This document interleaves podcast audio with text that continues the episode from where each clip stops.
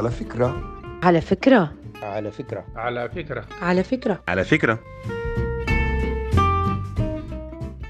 أهلا ومرحبا بكم في حلقة جديدة من بودكاست على فكرة. آه، اليوم ضيفنا آه، صديق وزميل آه، بمعنى ال- الزمالة المتعددة وصديق قبل ما يكون يصير صديق إنساني هو طبيب بالأصل طبيب بيطري. لكن آه، ما بعرف هجر البيطرة ولا البيطرة هجرته واتجه لل- للصحافة بأشكالها المتعددة. هو مدير فني ل- لواحدة من أكبر الجرائد في المغرب إذا ما كانت الجريدة الأكبر. وفي نفس الوقت كاتب منتظم فيها ونجم من نجوم ال social media أي post أقل post بيعملوا آه، التفاعل معه بالمئات. آه، أهلا ومرحبا بك طارق جبريل. مرحب يا الخاتم وتحياتي عبرك ل لبودكاست على فكرة ومستمعيها. طارق آه، يعني لو لو لو صح لي أصفك ب- بجملة هتبقى المسألة صعبة. لأنه حسب تجربتك أنت بالأصل درست بيطرة ثم بعد ذاك آه، آه، مشيت على الصحافة في المغرب. ال- الرحلة دي حصلت كيف؟ والله أنا بحكم الرغبة كان كان عندي رغبة على أساس إنه أواصل في البيطرة آه، كدراسة وفعلا درست درستها وكده. ففي في بداية التسعينات لما تخرجنا آه، تعرف أنت شكل السودان كان عامل كيف. يعني أنا ضد أنا كنت ضد الغربة تماما. لكن لقيت نفسي مضطر يعني لازم آه، أطلع في ظل نظام آه، معروف بالنسبة للناس. فجيت على أساس المغرب أزور شقيقي طلحة جبريل الإعلامي طلحة جبريل ومنها أتحرك على كندا تحديدا. فأنا كان عندي هواية الكتابة وهواية التصميم. فكان هو بيجي بيلقاني في البيت قاعد أصمم مثلا حاجة أو بكتب. فقام قال لي إنه يا أخي في بالمناسبة في مسابقة لأنه المكتب بتاع الشرق الأوسط كان إقليمي يعني خاص بالمغرب العربي كامل. في مسابقة بتاع التصميم عندنا في في مجموعة الشرق الأوسط. أنت قاعد قاعد كده أدخل أدخل أدخل يعني المسابقة دي وجرب حظك ففعلا مشيت الامتحان وكده و... و... ودخلت أنا بتذكر كان آه، المصمم الرئيسي بتاع الأوسط اسمه أحمد الملاح هو لبناني فدخلت وعملت test في ال- في الكناية. ف... فإذا به أحمد الملاح يقول أنا عايز الزول ده تحديدا. هو قال زول؟ هو قال زول. ما ما هو ما هي- ما هو شغل مباشر. ما الشغل مباشر. ما نعم. كان ال test مباشر والعملي بيكون قدامه. يعني انت بتشتغل حاجة بتصممها قدامه كده وهو بي- بيقوم يعمل تقييم للمسألة. كان معاه اثنين افتكر. هم جو من لندن. الوقت ده كان مكتب لندن الرئيسي يعني. نعم. ف فبديت قلت أشوف على بال ما تظهر لي حاجة يعني آه، على بال ما اوصل موضوع هجرة لكندا أو كده. مم. فبديت في الشرق الأوسط على أساس إنه نحن كنا قسم تابع للندن مباشرة اللي هو قسم التحرير التصميم والتحرير كان تابع آه، فيه طلحة ومجموعة من المغاربة يعني. لكن نحن كنا تابعين للندن مباشرة. لأنه كان جزء كبير من الجريدة بتصمم في المغرب يعني زي ست صفحات. والباقي بيجي من لندن. لأنه زي ما عارف كان في طبعات متعددة للجريدة في على مستوى العالم من ضمنها الطبعه بتاعت المغرب العربي. فبديت دي كانت البداية وزي ما تقول البداية اللي سرقت بقية العمر كله لاتجاه مغاير ثاني اللي هي الهواية أصبحت في النهاية هي المهنة وهي مصدر الرزق الأساسي. دي دي الحكاية بالضبط يعني ب- ب- بتبسيط بسيط جدا جدا. لا دي حكاية بالمناسبة عايزة تفصيل ووقفة عندها طويلة لأنه الغربة اللي بتيجي بالصدفة وال... والصدفة اللي بتغير مجرى الحياة حصلت لناس كثيرين من ضمنهم الشخص الضعيف اللي بكلمك. لكن قبل كده فاتنا نوجه تحية خاصة لأستاذنا الكبير طلحة جبريل الإعلامي والصحافي وأستاذ الإعلام في المغرب. ربنا يمتعه بالصحة والعافية وينفعنا به دائما والله عبرك تصل التحيات إن شاء الله. هو الآن طبعا تقريبا شبه متفرغ لل للتدريس تدريس الإعلام في في ست جامعات مغربية. بالإضافة لإنه بالإضافة لإنه عنده عمود راتب في في الصحافة ال- المغربية. بيكتبوا تقريبا مرتين أو ثلاث مرات في الأسبوع. وبيكتب في نفس الجريدة أنا اللي بشتغل عليها. مرتين برضه بيكتب. بالإضافة إلى جرايد خليجيه وعالميه والاضافه لأنه هو متحدث تقريبا شبه رسمي للبي بي سي في المغرب. طارق آه، أنت بتكتب آه، بتكتب بشكل راتب في الجريدة صحيح؟ أيوه بال- تماما. أنا بكتب في, في عندي عمود في الصفحة الأخيرة بشكل راتب في في جريدة الأحداث المغربية اللي هي جريدة تاسست سنة 1998 تقريبا. أها. وفي نفس الوقت أنت المدير الفني للجريدة. في نفس الوقت نحن group هو. هو group فيه إذاعة وفيه مج- مجلة وفيه جريدة وفيه ثلاثة مواقع آه، إلكترونية. فأنا ماسك في ال holding ماسك ال- الإدارة الفنية لل group تقريبا.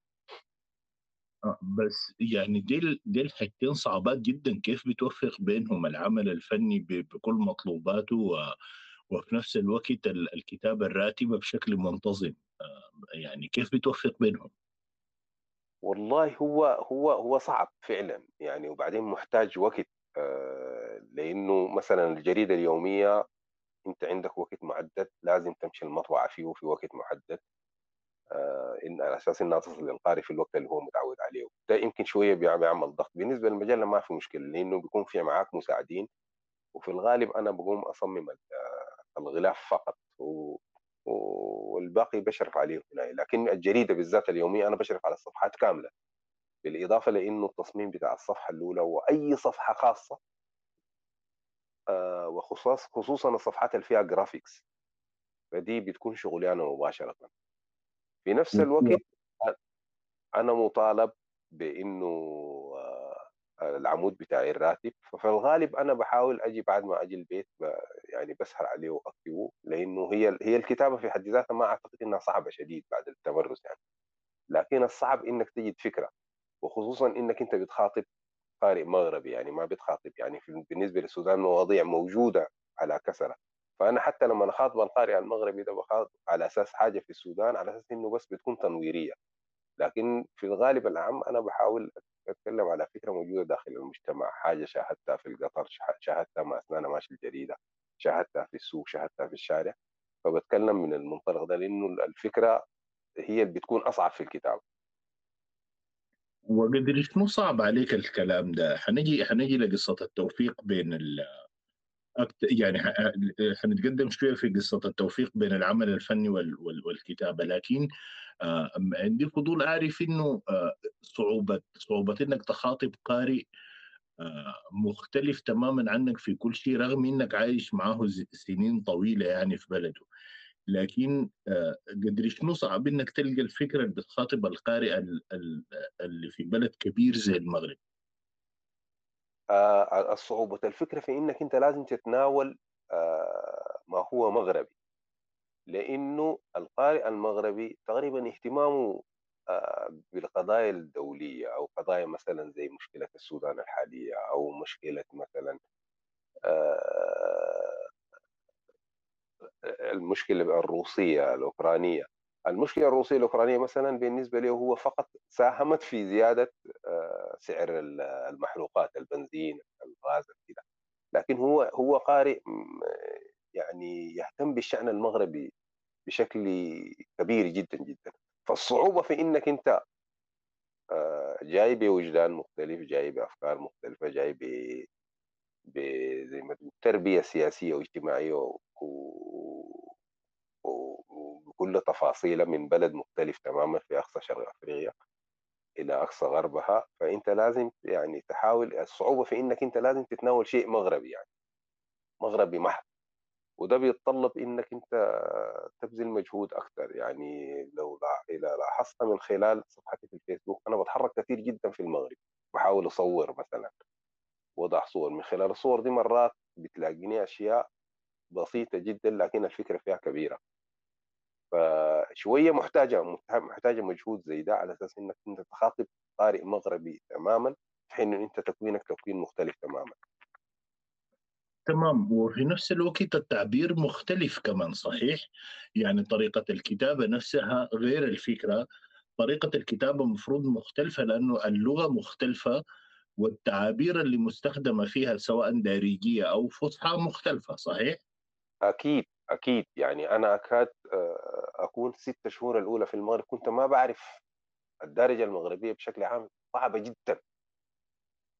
صعبة لدرجة يعني ما, ما يعني أكاد أكون كنت زي ما بقولوا كالأطرش في الزفة يعني. فلذلك أنت مطالب في الكتابة إنك تخاطب هذا القارئ وتدخل له بعض الجمل الدارجة على أساس إنه الفكرة تصل بأسرع. وده كان عايز مجهود كبير جدا جدا. يمكن ساعدتني حاجة إنه مثلا سواء فترتي اللي اشتغلت فيها في الشرق الأوسط ست سنين. إنه أنا كنت في في القسم أنا الأجنبي الوحيد. وبعديها لما تحولت للصحافة الوطنية المغربية تقريبا ما في أي جنسية ثانية من غير من غيري أنا في, الجرائد اللي اشتغلت فيها. امم يعني نحن نقدر نقول عليك ابن بطوطة السوداني في المغرب. والله يعني تماما. يعني أنا جبت المغرب ده شمالا وجنوبا. حتى في العطل ما بقدر يعني لاسباب ما ما بقدر أمشي السودان. فبكون متحرك داخل المغرب. يمكن لأنه يسير إنك تتحرك في المغرب بالسيارة يعني شبكة الطرق بتاعته كويسة. لكن لأنه المغرب ذاته فيه آه فيه عوالم فيه تنوع فيه فسيفساء غريبة جدا. يعني شمال المغرب فيه ثلاثة أشكال من المجتمعات. وسطه فيه خمسة أو ستة أشكال. جنوبه آه الجبال فيها يعني مجتمعات مختلفة جدا. وعندهم آه زي ما تقول لهجات الخاصة يعني اللي هم البربر ديل مثلا. في ثلاثة أنواع من البربر. فأنا بحاول إنه ألتقط كلمات آه، بربرية سواء كان من بربر الشمال أو من آه، بربر الوسط أو بربر الجنوب. فالمغرب غني بتنوع غريب جدا. أنا أنا بقول إنه دائما هو بيشبه السودان وهم قدروا إنهم يحافظوا على التنوع ده ويخلوه مصدر قوة. للأسف الشديد نحن فشلنا في في الموضوع ده لحد اللحظة دي. وصار التنوع مصدر وبال علينا ومصدر مشاكلنا كلها. تماما تماما. في حين إنه هنا التنوع هو المصدر بتاع القوة بتاعتهم تماما. يعني مثلا مثال بسيط جدا في السياحة المغاربة ديل عندهم يمكن ستة أو سبعة أنواع في أشكال السياحة. خليك من السياحة الجغرافية. المناطق كل مناطق عندها تراث وعندها ثقافتها اللي بتكون آه، يعني محفزة جدا لسائح إنه يكتشفها سواء كان في الشمال في الوسط في الجنوب. طيب بس أنا زرت المغرب ثلاثة أو أربع مرات ما بتذكر. آه، ومن ضمنها المرة الوحيدة اللي التقيتك فيها. آه، لفتني إنه على على غير العاده في اغلب دول كثيره زرتها مجرد ما ما تجي سيرة إنك سوداني كانما فتحت لك أبواب الجنة في المغرب. شنو السبب؟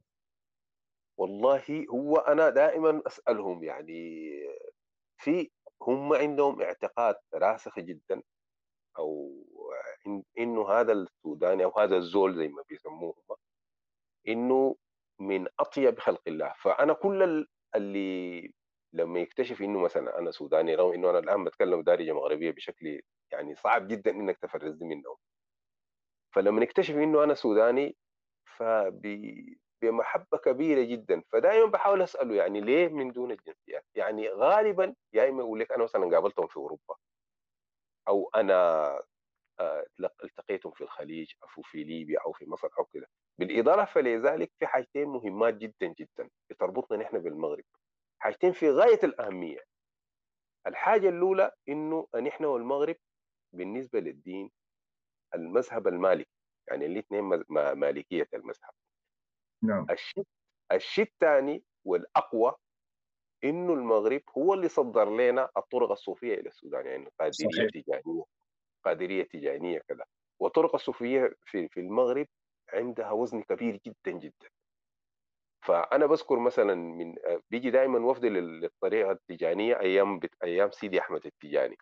المريدين بتاعته عندهم أيام كده بيجي يعملوا أوراد وكده. فالوفد السوداني تحديدا بيكون كبير جدا بالإضافة للوفد السنغالي. لأنه برضه السنغاليين عندهم المالكية دي وعندهم التجاني. لكن لاحظت إنه الوفد السوداني يعني بيلقى ترحيب كبير جدا جدا. إلى درجة إنهم قرروا إنه مثلا مجرد الوفد يكون جاي إلى المغرب ودي طبعا بمتابعة شخصيا من من أعلى سلطة في في المملكة. فبيدوا بس الأسماء ورقم الجوازات للسفارة المغربية. ما بيحتاجوا يعملوا فيزات في الموسم بتاع سيدي أحمد يعني. فبيجي ينزلوا المطار بيلقوا في ضابط منتظرهم وبيلقوا في باص منتظرهم بيوصلهم لحد فاس فهم عندهم عندهم آه، في في المخيلة بتاعتهم إنه هذا السوداني هذا الرجل الطيب جدا هذا الرجل الصادق. المغربي أسوأ شيء ممكن إنك تكذب عليه. نعم. حتى لو لو في شكله مثلا. لو مشيته قدام هنا لو قلت أنا ضربته مثلا فبيقول لك إنه ده راجل أنا هعفيه لكن لكن تكذب عليه شوية بالنسبة له ما ما غير مقبولة يعني غير مقبولة تماما. وهم عندهم هذا الاعتقاد الراسخ إنه هذا الزول شخص طيب جدا شخص صادق جدا في مشاعره في كذا. بعدين الزيجات اللي حصلت حصلت زيجات كثيرة جدا. يعني قد لا أعداد كبيرة جدا. برضه قربت المسافة بين اجتماعيا بين الشعبين. دي تقريبا أنا تحليلي للموضوع. أنا يعني ولو إنه تجربتي قليلة جدا في المسألة دي قياسا لك لكن مرة في مطار الرباط أعتقد جوازي كان فيهم مشكلة الغلاف بتاعه مقطوع من شدة الاستعمال يعني. كنت جاي من موريتانيا. فالضابط بتاع الجوازات رفض يتعامل معايا وشاب صغير في السن هو. وقال لي شيل الجواز ده وامشي للمشرف هو يتعامل معك المشرف جالس بعيد شوية. فلما وصلته وأنا جاي عليه وهو كان بي بيقرأ في جريدة أو أو, أو حاجة قدامه. فلما شافني ترك اللي بيعمل فيه وبقى مركز معي المسافه بعيدة يعني المشوار اللي أنا مشيته. لحد ما وصلته قبل ما أبدأ أتكلم قال لي أنت السوداني قلت له أيوه. ومسك لي في الطيب صالح. يمكن قرا لي فصل كامل من موسم الهجرة ونص فصل من المريود. وأخذ الجواز بنفسه ورجع للراجل وعمل لي الختم بتاع المغادرة وقال لي سهل حتى مررني من الجمارك على المشي يعني مع إنه أنا ماشي معي حاجة. لكن هزت هزاني الموقف بتاع المحبة الشديدة اللي سببها في النهاية شخصية عظيمة زي الطيب صالح.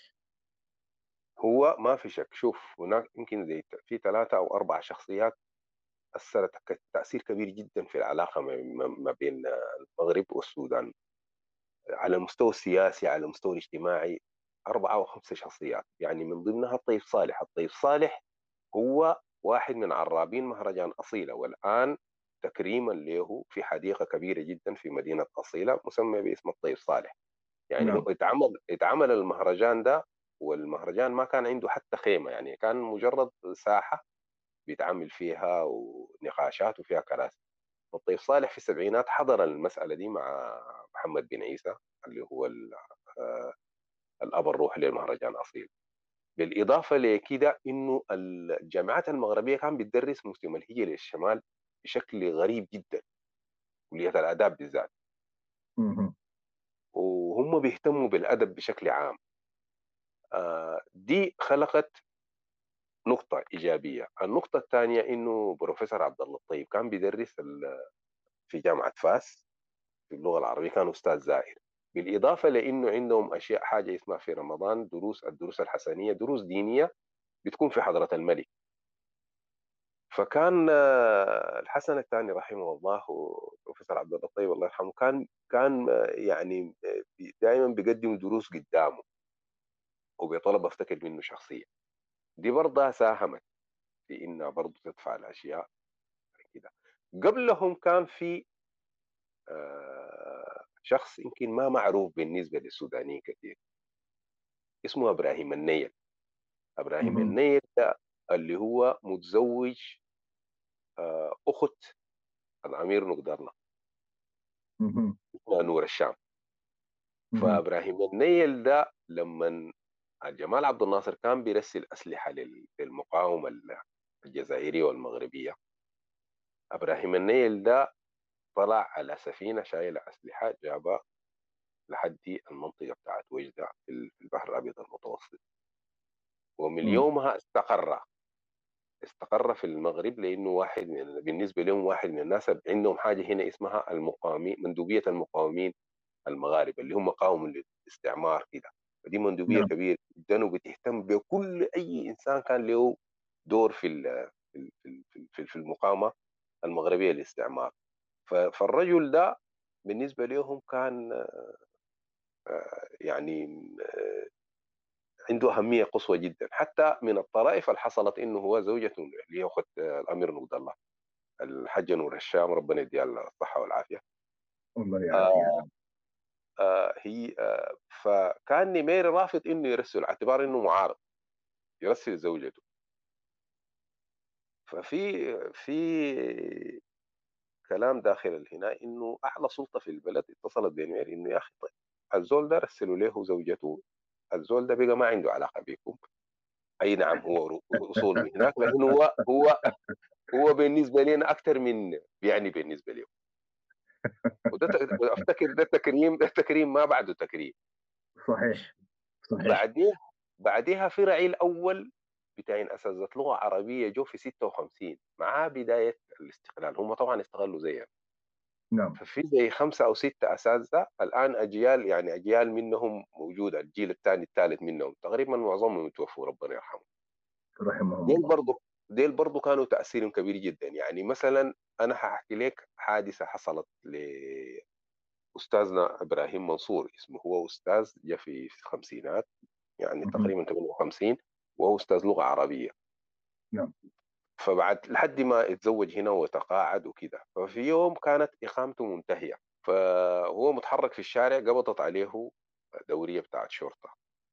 نعم. فلما وصل وصل ال وصل ال ال النقطة بتاعت الشرطة فالضابط المناوب آه، خدته قدامه وقاعد يعاين له فترة طويلة جدا. مم. ففي النهاية قام قال لي يا أخي معلش أنا بس عايز أسألك.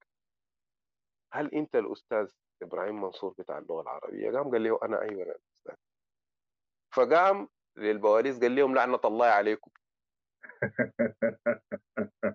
قام زلاهم زلة كبيرة جدا. قال لهم ده قرر نص الدار البيضاء اللغة العربية. تقوموا توصلوه لحد البيت وبكرة تجوه تصوروه تشيلوا منه صور وتجيبوها. وما في زول تاني يتكلم معه وتجيبوها ليه شال الصور مشوا الص- تاني يوم الصباح؟ أخذوا له صورة وجابوا الصور للضابط والضابط عمل له تجديد الاقامه ووصل له لحد البيت واعتذر له. ديل الاساتذه ديل يعني برضو كان عندهم تأثير. بالإضافة لكده كان ال- ال- ال- الجزء ال- ال- ال- الإعلاميين الجو يعني بعديها ويعني خصوصا اللي درسوا هنا زي طلحة جبريل آه، آه، أبو بكر الشريف الله يرحمه.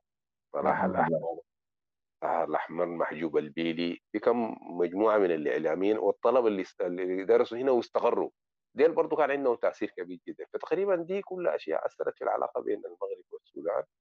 وخلقت يمكن هذا النوع من المحبة.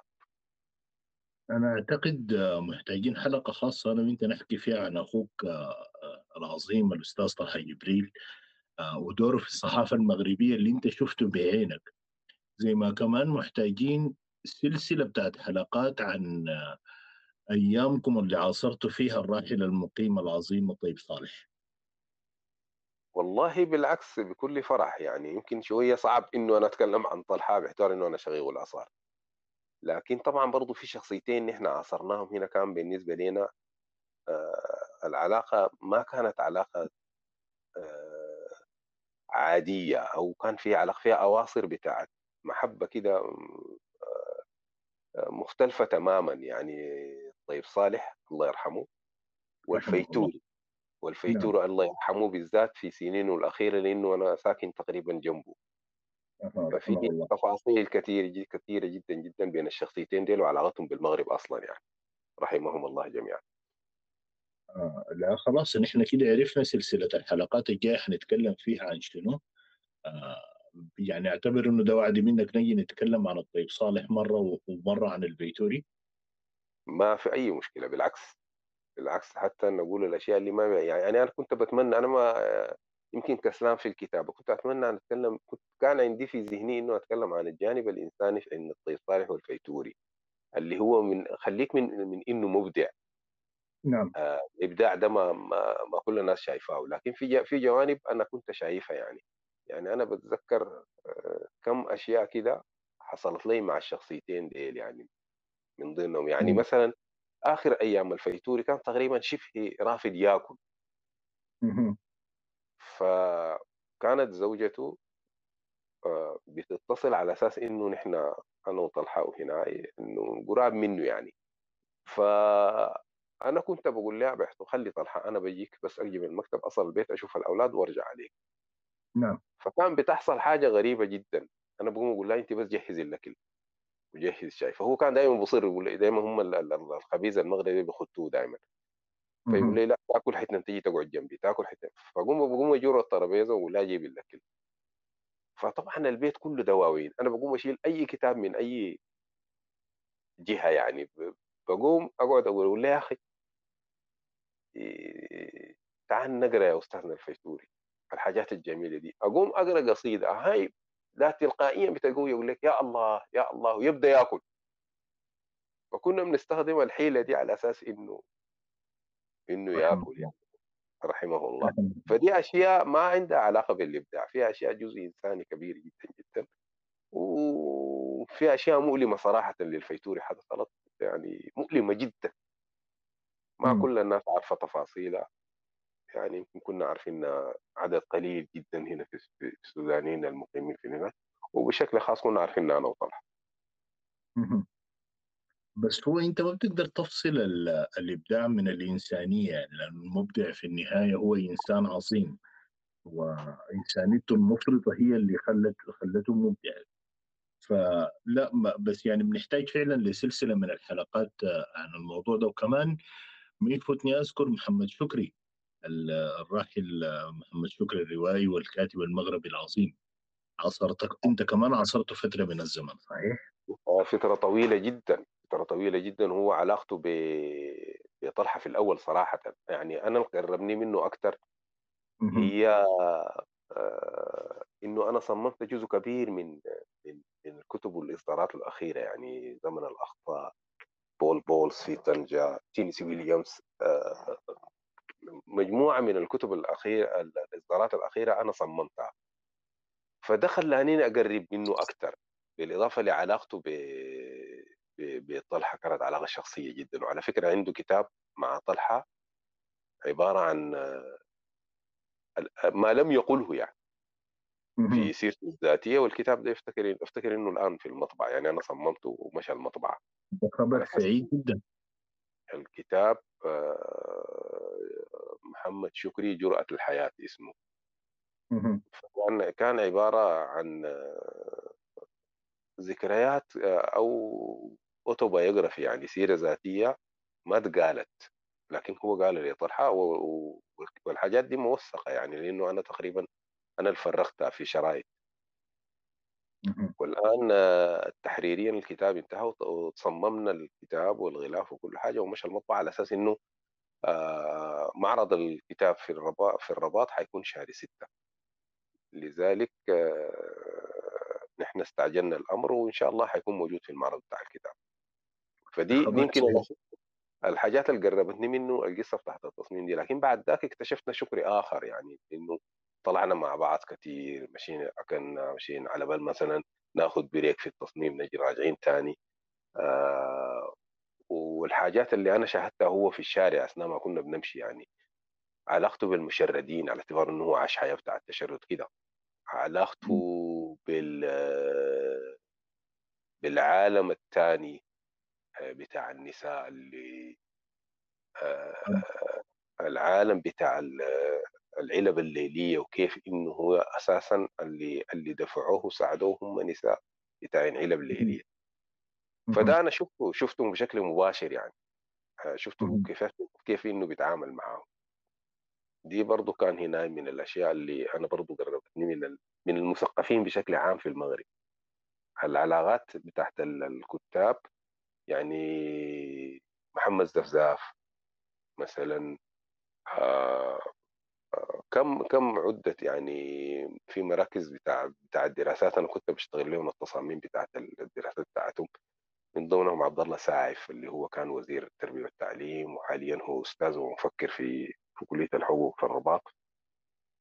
حسن طارق اللي كان عنده مركز دراسات آه، اللي هو حاليا هو سفير المغرب في في تونس. برضو كنت بشتغل لهم الحاجة الحاجات وكثير منهم يعني الراحل المقيم عبد اللطيف حسني اللي هو كان عنده مركز بتاع الله. مركز بتاع وجهة نظر. يمكن ال- القصة بتاعت التصميم دي أخذتني تماما داخل دوائر المثقفين الموجودين هنا يعني ساعدت فتحت أبواب كثيرة جدا. إن الواحد طيب. يتعرف على المجتمع هنا من من المغربي من جهة تانية من بابة المثقفين مثلا. طيب خلينا نخط طوبة هنا. آه لأنه الزمن آه شبه سرقنا. ونكمل في الحلقة الثانية عن أكثر عن قصة العلاقة بين التصميم والكتابة أو الف... عموما الرؤية الفنية بأشكال متعددة وال... والكتابة باعتباره شكلين من أشكال التعبير. ونكمل كمان في بقية المحاور. آه نشوفك الحلقة الجاية يا طارق. إن شاء الله بإذن الله تعالى. ومرحبا على الرحب والسعة وتحياتي لمستمعيك يا خالد